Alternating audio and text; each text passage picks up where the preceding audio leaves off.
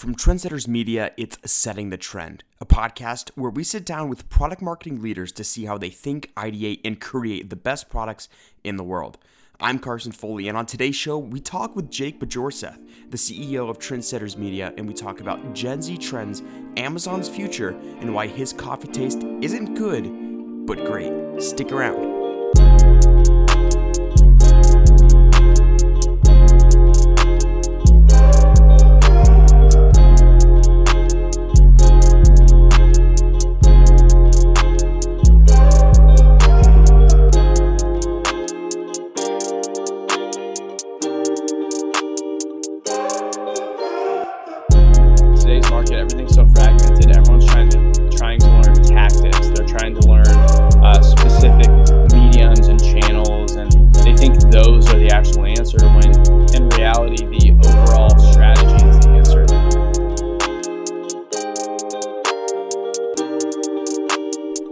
Everyone, welcome on Jake Bjorseth, the CEO of Trendsetters Media and the chief trendsetter, um, and one of my good friends. Jake, welcome to the show.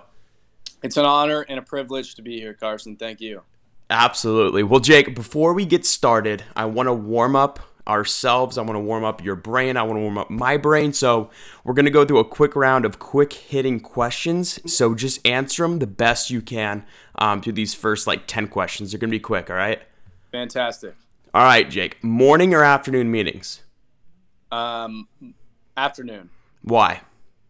because morning I like my deep focus, get shit done time. Afternoon I kind of like shooting the shit a little bit more. Awesome. Music or quiet? Music, blaring, Blaring? What kind of music?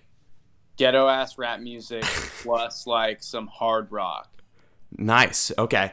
Favorite desk snack?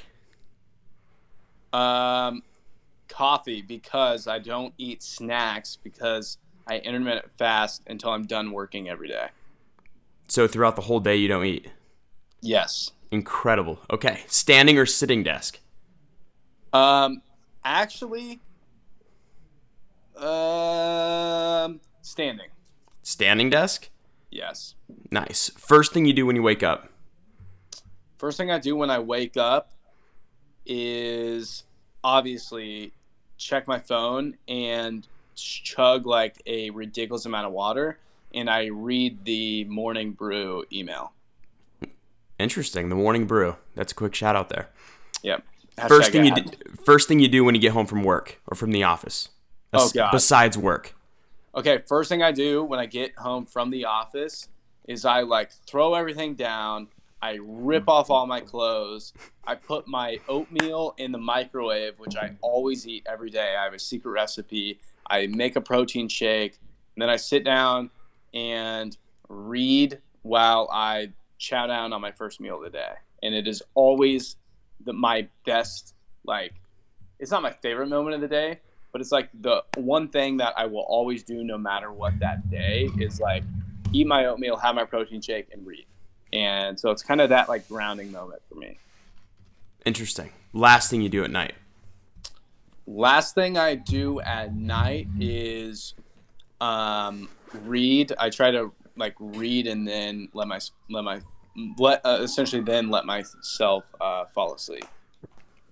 Read. Okay. That's that's a good note for people that are trying to make themselves fall asleep easier and something I've also seen in my life. Reading before bed is so helpful.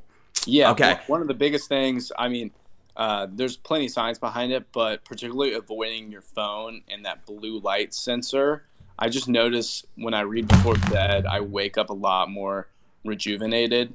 Um, as much as I want to like sit in bed and watch like an hour of YouTube videos, um, if I read, I'm going to fall asleep faster and it's going to be better for my health. So I'm not a scientist, but um, I've read some articles, uh, spent some time on Medium. Um, so I'd say I'm qualified to give that advice. Absolutely. Favorite book before bed? Oh, favorite book before bed. So I always switch them up, but uh, actually, what I'm reading right now is I think it's called Undaunted Courage or Daunting Courage or something of that nature. It's essentially about um, it's like the entire history of the United States from um, particularly Lewis and Clark, like covering that expedition and actually how wild that was. Which there's I could go into rabbit hole right now, but I'll I'll stop myself. Yeah, Lewis and Clark. No, that's interesting because that's not a business book and it's it's nonfiction, which I think is yes. interesting because a lot of people read fiction before they go to bed because it doesn't get their mind going. But you read a nonfiction book, so I think that's interesting and something I haven't heard before.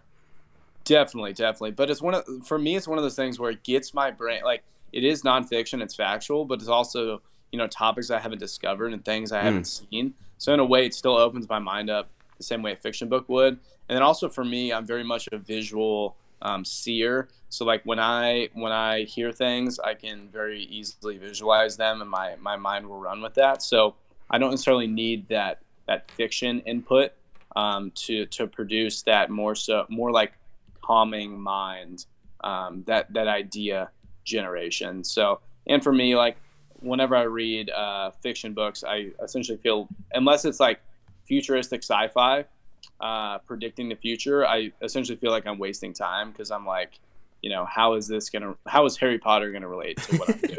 like I'm sure, and, and that's what I always love, like those English classes, right? Where it's like I'm sure that this can relate to something, but if we have to stretch it to make it work, it's just like, eh, I think we're going too far. Absolutely, no, I totally get that. Okay, course, two more yeah. questions. One's related, one's completely not related. Got Favorite it. marketing book? Okay, favorite marketing book. Um, right now. Right now, shit. Uh, so right now, my favorite marketing book that I consistently re tap into is Ogilvy on advertising, both the original copy and the um, now new version uh, for the digital era. Because okay.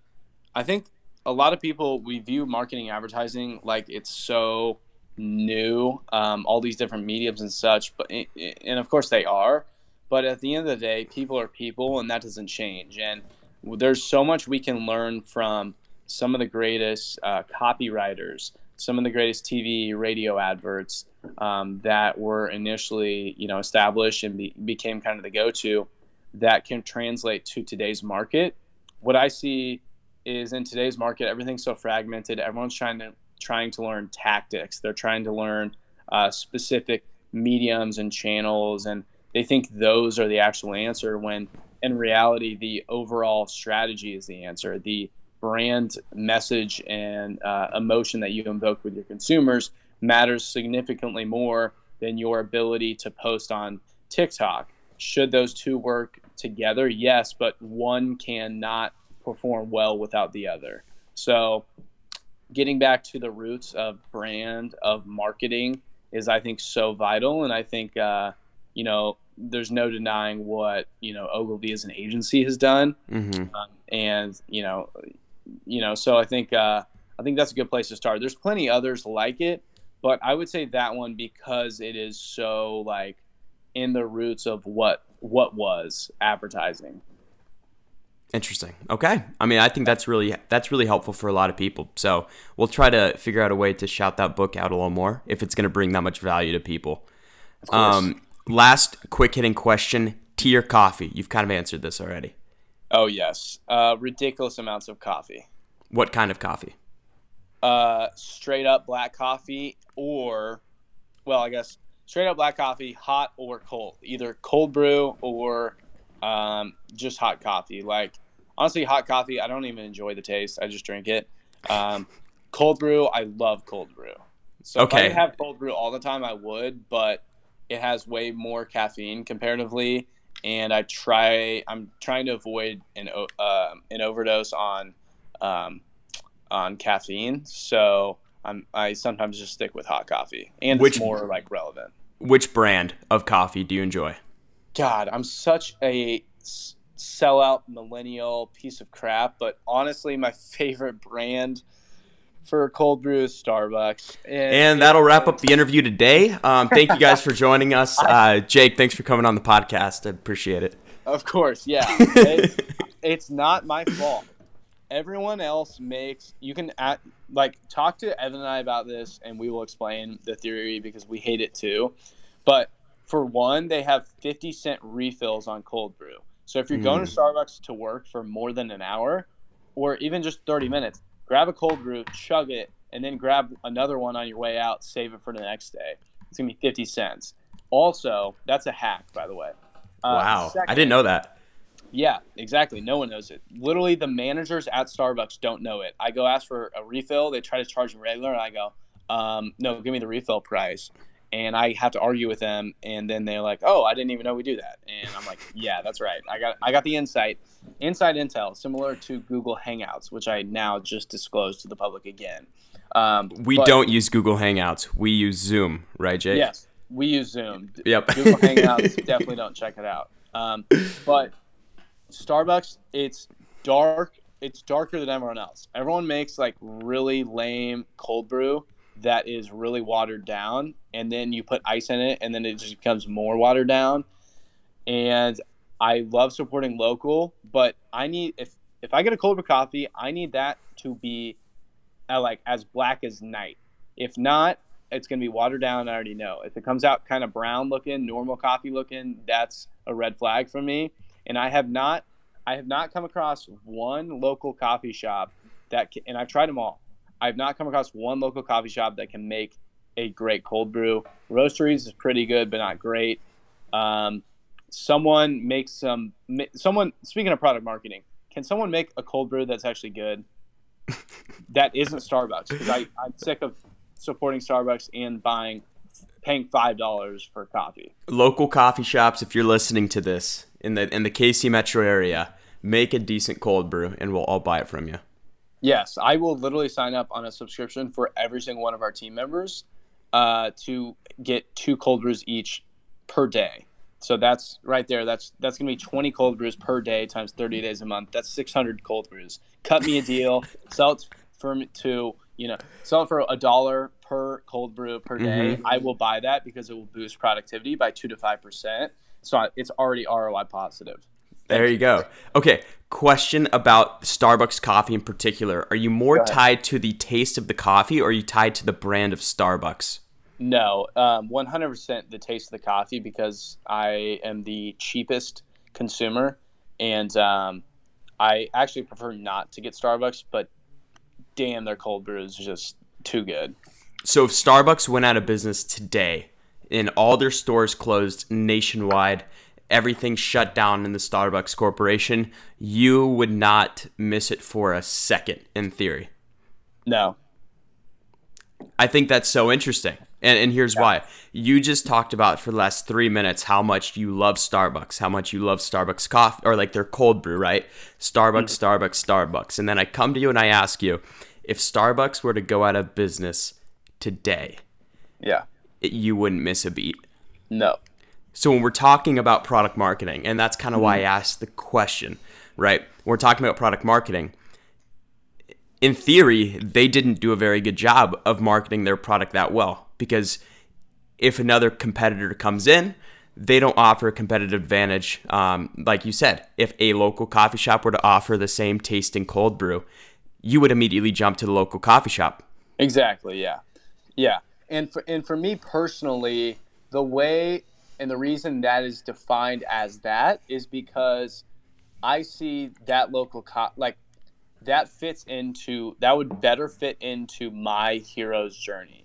Mhm. So let's take let's take let, and let's really dive into that for example because I think this is so valuable for the realm of product marketing of which we actually just finished up a uh, um, Carson I don't even know if I sent you this but we just finished up a really uh, unique insights campaign uh, working actually with Ogilvy and then also I can't disclose who but a top two beverage company um, so you know uh, Nice. one of those so um, so we we actually you know uncovered a lot of insights in this and so let's take that starbucks thing for example the reason i would prefer a local coffee shop is because my personal brand as a trendsetter that's what i like to call myself is i Mhm. don't do what other people are doing. So thus a local coffee shop would better appeal to that. Now a local coffee shop if they were to get too mainstream or too foo-foo or too too clean or nice then now all of a sudden that's not going to appeal to me because that's not low key unique. I want to find things before they come out, such as Roddy Ricch, of which I was on the train in 2017.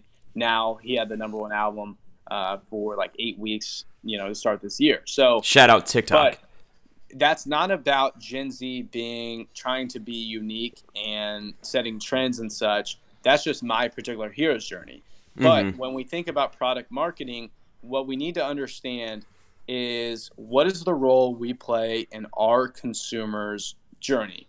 Because everyone feels that they are a superhero, they feel like they're the movie star, that this is their personal brand, they need to live it out, and they purchase products accordingly. That hope happens both in the B2B realm as well as the B2C realm.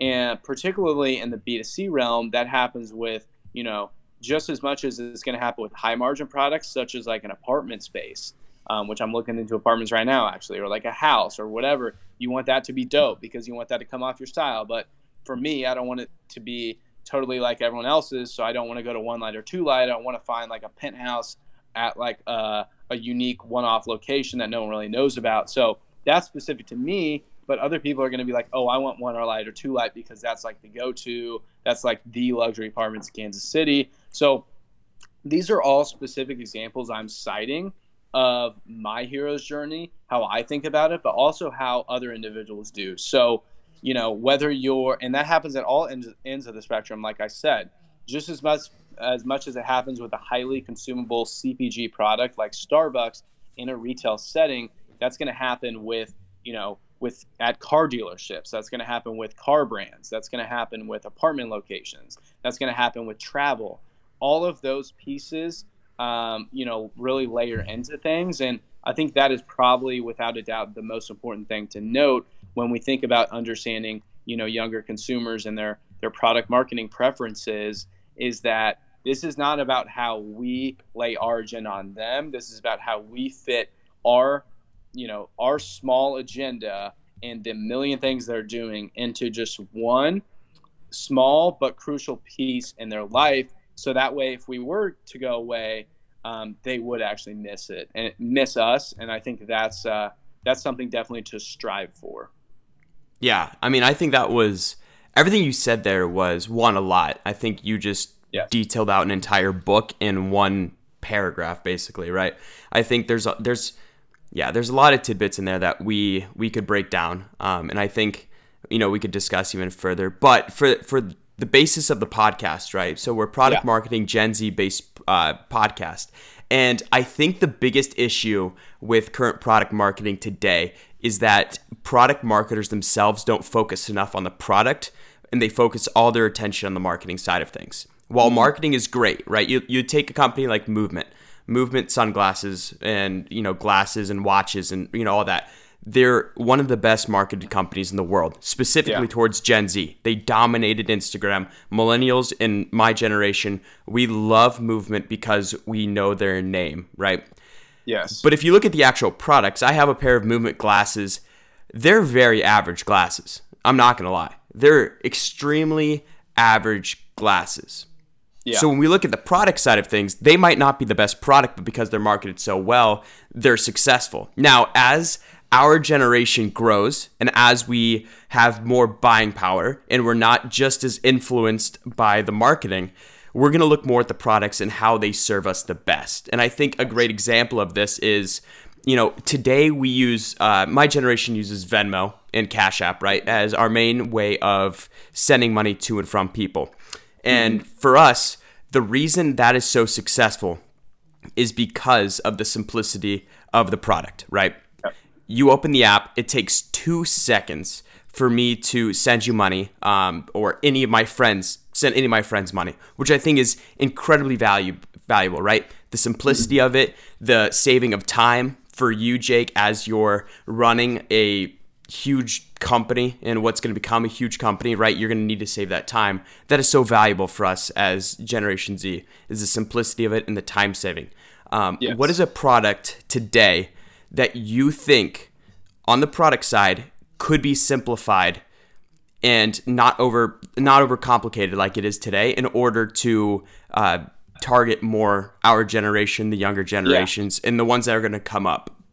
Yeah, definitely. That's you know, and that's a great question. And I think where where you were initially going with that was regarding the uh, the the product side of things, which, like you said, I think we're so focused on the marketing output that we forget the actual product. And something that I always mention to our clientele um, and just pushes in the marketing space is that they they equally influence each other. Um, and you know, movement is a good example of that. I would say they're more marketing led. A, a, a unique brand that we've studied quite a lot is Bang Energy. They own you know upwards of ten percent uh, 10% and greater market share in the energy drink space, which is a wildly uh, profitable and successful uh, industry and market. And so, uh, you know, with them, their marketing is actually, I would say, below average, but their product, uh, in terms of the design, the feel, and such, does their marketing manpower for them because it looks so sexy when it's on the shelf. And so, um, you know, that's an example at the retail stage, but but it's happening everywhere, and, and they both need to work together. And so when I think about a brand right now that could probably, uh, you know, create some better experiences, um, you know, consumer wise, I think of a lot of different areas, and I think of definitely out of the box areas. Uh, for one, I think about um, I think about the computing uh, laptop kind of electronics market. Um, mm-hmm. Um, I feel like everyone is stuck in this game of chasing the iPhone and trying to become iterations of it instead of going in the complete opposite direction. I'd say that you know the same thing when it comes to chasing the MacBook. Like we we everyone in the space is playing this game of catch up and chase Apple. When if they were to go in a different direct direction, um, you know I think that might perform better. Uh, when I think about like you know a phone, like instead of trying to make your phone say it has a better camera than Apple, which no one's gonna fucking believe, uh, say it has better storage or better whatever. It's like uh, rather than trying to like don't play LeBron James in basketball. Go the completely different direction. So you know, if I were in the consumer electronics space, I would like, why does a phone have to be these dimensions? Why does it have to be like two inches by like six inches, you know, tall? Like, why does it have to exist like that? Why can't it be, um, you know, a little four by four square? Why can't it be that? Like, why are the norms these certain way? these why are the norms certain ways and it's important to note that you know gen z um, if there was one way to define this generation i would say it's it's going against the norm um, which they always say about all generations but gen z in particular defines that with their purchasing power. So what i'd be thinking about is like how do we make something so unique that's never been done before um, that that is going to stand out? Because that's the biggest thing in the market right now. It's so saturated. There's so many advertisements nonstop. You're not going to win if you just rely on marketing. And so, mm-hmm. doing things unique from a product perspective, um, you know, that's always going to be important. So, I think about consumer electronics changing, you know, their entire, um, not like their entire interface, essentially, like the, the actual hardware. Um, I also think about the, um, I would say the fashion space, which is always ripe for change. I think very similarly, everyone chases the the main brands in that in that realm, um, and they they pretty much just follow suit accordingly. But like, why does a T-shirt need to exist and look like a T-shirt?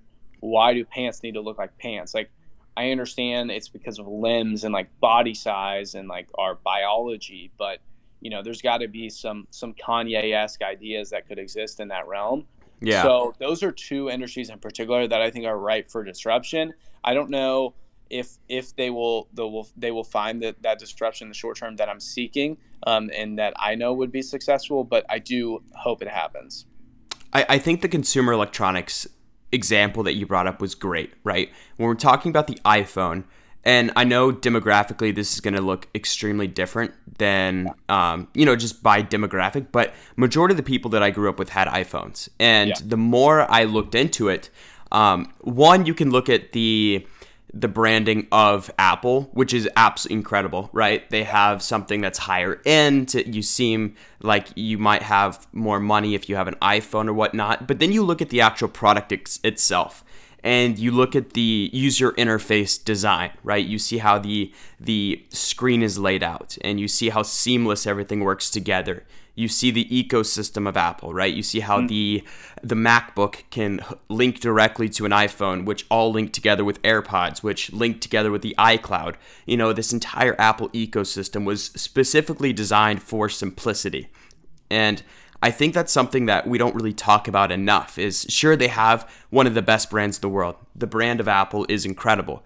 But they have something so much more and something that they've invested billion dollar billions of dollars into and that's the product development and the product side of things. And is something that i think as generations grow up other consumer electronic brands need to look at more right? You look at yeah. a company like dell. Dell makes a really good computer a solid computer with you know when you're looking at specs you're looking at storage space you're looking at that stuff you know it stacks up with some good computers However, they don't have access to the ecosystem that a company like Apple does. And that's something yeah. that's a, that's a reason why Apple's ahead today is because they thought of that side of the product. And you know, when we're looking at other com- or other industries, so either even outside of um, consumer electronics, is there a company in a similar situation outside of consumer electronics that seems to have a corner of the market that almost looks indestructible? And if they do, how can a company, especially right now, everyone's sitting at home, everyone's kind of just chilling, they have time. How can a small startup make a small impact into, you know, a virtually indestructible corner of the market? Yeah, so this is going to be a wild answer that I'm sure is going to be met with, um, you know, some uh, some negative feedback, but I I ask that you actually do research before uh, getting your mind blown real quick. So essentially, what this is, I actually had this conversation with uh, with the team at Google, and what we were talking about is think about internet in its infancy stage. You go to Google search um, or another search platform, search for what you're looking for, find it immediately. Uh, you consume content likely through that medium. Um, you know, YouTube search operates in a similar way, um, where then, uh, you know, and obviously Google then acquired YouTube, so it's kind of one and the same now. And the far majority of all internet search happens in, in those two realms. The issue that Google has is uh, now content is becoming diversified um, and it's becoming uh, niche and, and, and put into these silos. So an example of that would be a lot of YouTube creators now posting videos first on their own, you know, company website, um, or you know, you know, take for example uh, DoorDash as an app. Well, yeah. technically speaking, that is search traffic that would have initially gone to uh, Google, right? Mm-hmm. So next so you go through all the different industries and you see how all those industries are affected. Even insurance. Lemonade Renters Insurance has an app version of insurance. And so you continue on that that pathway.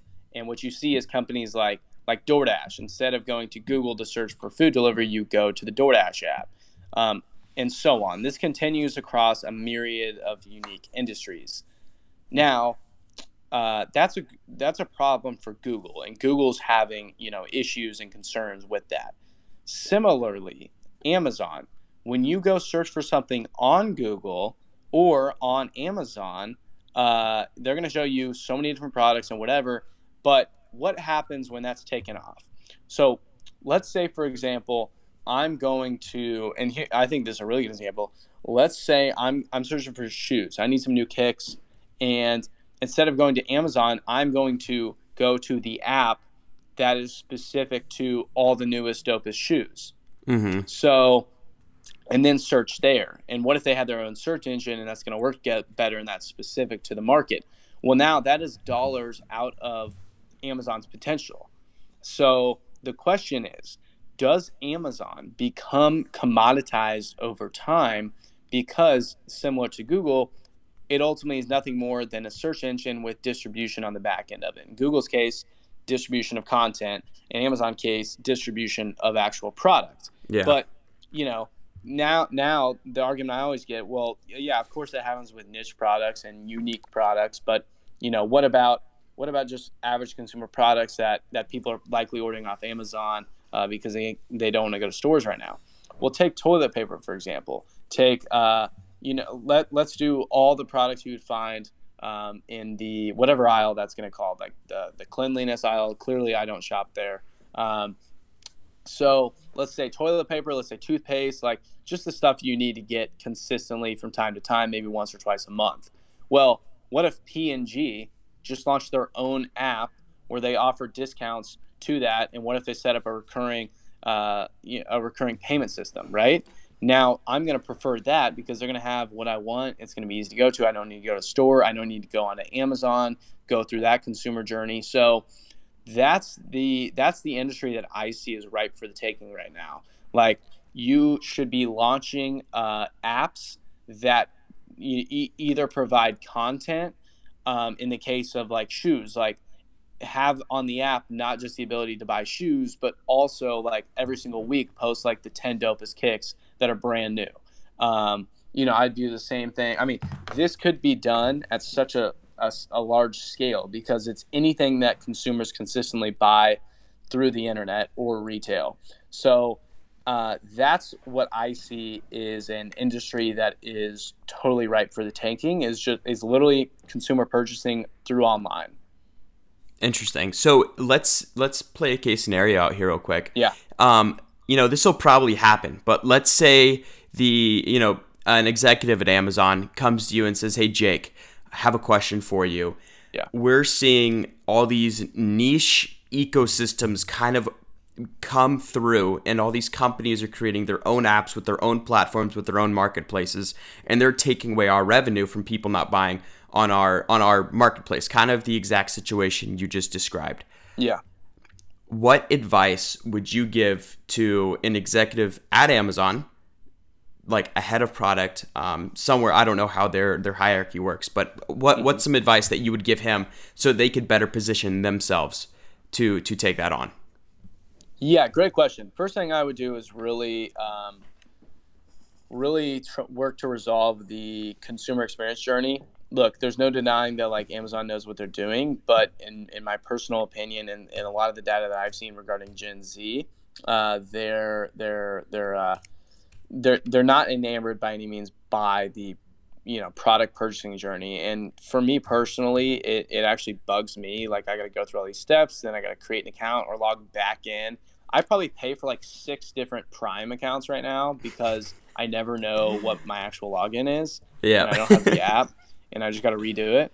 Um, so anyway, regardless, um, yeah, that, I mean, what I would say is for one, fix the consumer experience journey. Second, what I would do is start tailoring uh, and building out niches of your own. Um, and that's where you're going to have some problems. Like, what products do you promote? What products do you not promote? What and why? So, rather than maybe content, maybe it's in the personalization and tailored area. So an example of that would be, and I'm forgetting the specific brand name right now, but if you go onto the, it's a supplement brand. If you go onto their website, you can take like a quiz, and based on that quiz, they're gonna they're gonna create a specific supplement and vitamin stack for you that is optimized for your health, mm. um, and then offer to send that to you. You know, do you want two versions, a daily and a nightly? Do you want just one? Do you just want like then you can kind of customize it. So if I'm Amazon, I would do the same thing for young people. Like, hey, I'm going to go in there, I, and if I'm purchasing, uh, you know, I'm purchasing uh, snacks and such, you know, on there, I'm going to put in my preferences, and then maybe it, it sends me an update on those preferences once a month with items I would like outside of just the suggested items, where that just becomes kind of a click funnel that you want to avoid. Uh, yeah. So they, that's what I would do if I was Amazon. Um, among the million tactics that, are, that they're probably already working to deploy, um, mm-hmm. but it's something that they need to move on fast. Yeah, and I think you're exactly right because one, I think our generation already loves to buy online because of how easy it is. We don't have to yeah. leave our house. We can have everything shipped to us, and especially in this Corona economy that we've got going on right now, um, I, I think Amazon's only going to continue to grow. And this is basically free marketing and advertising for the Amazon economy that we kind of live in. So I and think that's, something. That's also ahead. the problem, though, because I think uh, it's like you think you're doing good because you're the go to, but mm-hmm. before you know it, I mean, the second you think that, and I, I know they don't all think that, but I, I know the consumer perception is definitely of that. The second you you got it just because of the way the system is built, that's the second you're going to start losing it. And so I think where uh, a dilemma that Amazon and brands like Starbucks, a lot of these, what I would call incumbents that have mm-hmm. won and have seen some success with Gen Z, hell, even Chipotle. Um, when you think you've won and you stop working towards that or you stop innovating there, that's the second you're going to lose it all. And so I fear the same potentially happens with Amazon. I'm not by no means am I saying Amazon goes out of business, but do they potentially lose market share of Gen Z over the next decade? I definitely think so. That'll be interesting to watch. Um, and if that comes true, Jake, you're gonna have a lot of uh, arrows pointed at you from yeah. the Amazon side of things. But um, personally, I I think that Amazon's big enough and has enough people speaking into the. They are big, so they probably have a lot more processes in place that prohibit their ability to innovate like they probably should. But mm-hmm. I also think they have enough data um, that they will make some changes, and hopefully, like you said, they'll they'll make changes in that way. Definitely. So I, I think that's really smart. Um, just out of respect for time, I have three quick hitting questions that I kind of want to use to wrap it. up this discussion. Um, and these are more practical things for the people listening that they could, you know, maybe mimic from you. So mm-hmm. let's let's hit these. The first one: What do you do every day that exercises your creative side of your brain? Um, so I would say, I mean, I read a lot every day. I also listen to a book summary every single day. Um, what do you use for that? I use an app called Optimize by Brian Johnson, which is awesome. Um, highly recommend that. Hashtag ad. Um, in terms of you know other creativity, um, I for me my creative time is exercise. So I try to hit the gym for at least like one to two hours a day. That just really helps me like get my mental right. Um, and that's when I can really when and that's when I'm truly pumped up on caffeine from like pre workout or like three cups of coffee. So uh, that's my go-to like creative juices, and so I would say what whatever it is that really empowers you and makes you feel good and, and gets your creative juices going, that's what you got to go to, and most importantly, you got to stick to that. Absolutely. Um, there's so many days where I like don't want to work out at all, but I got to do it not just because physically for my body, but mainly because of my my mental for for my brain. Yeah, just give your brain a break. Which this kind of leads into my second question about what yeah. you do every day that exercises the analytical side of your brain. But I do think it's important. At, no matter what, find a way to get creative just to give that side of your brain a break because I think we mm-hmm. all use our analytical, whether you're a student, whether you work a day job, um, everyone kind of uses their analytical side a little bit more. So, mm-hmm. curious, what's an example of something you do to exercise the analytical side of your brain? Um, because I think it's important to always use both sides of your brain as much as you can uh, in balance. Definitely. So, I am always researching like really unique and insightful data points. Um, you know, both internally for us to send um, to our clientele or to update existing campaigns or to pitch on prospects. Um, so I'm always trying to get tapped in, up to date with what's new, and then make insights and decisions based on that. So that really is driving my uh, analytical side of the brain, um, having to, and that it ends up becoming a hybrid, but really trying. I mean, trying to understand people, which is really what we're doing at the end of the day, and of all people, young people who are extremely volatile in their behaviors, which is obviously good and bad. Um, so it's uh it's far from easy, I would say.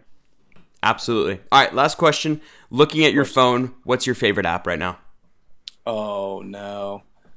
Um I would say the favorite app on my phone is oh, this is a good one. my favorite app is hold on, I don't want to be a sellout though. Don't say LinkedIn. I know you love LinkedIn. Everyone probably listening to this knows you love LinkedIn. Yes, I love LinkedIn.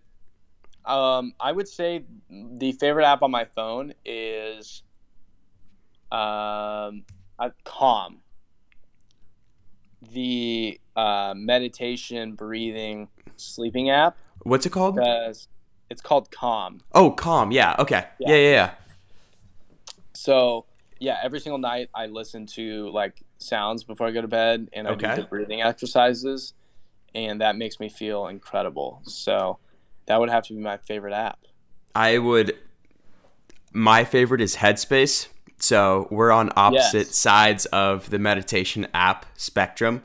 Um, we we can have that debate another day because Yes, I'm I I've used Calm and I think Headspace is a more superior app, but there are certain things about Calm that are really interesting from a product standpoint, and yeah, I think it's really cool. So interesting answer, not what I expected to be honest. I, I expected Yeah. you to give a uh, I don't know some sort of marketing tool app or uh, a management app that you use, but Calm, interesting. Yeah, really cool. Yeah, well, that makes those that makes those happen. Without without the sleep, you can't have all the management. So That's a really good point. Jake, I just want to thank you again for coming on the show, your show, our show, the show, the uh, the product marketing podcast that we are currently doing with Trendsetters Media. So um, thank you for hopping on. Uh, I look forward to the next time we get to have a discussion like this. I hope you enjoyed it.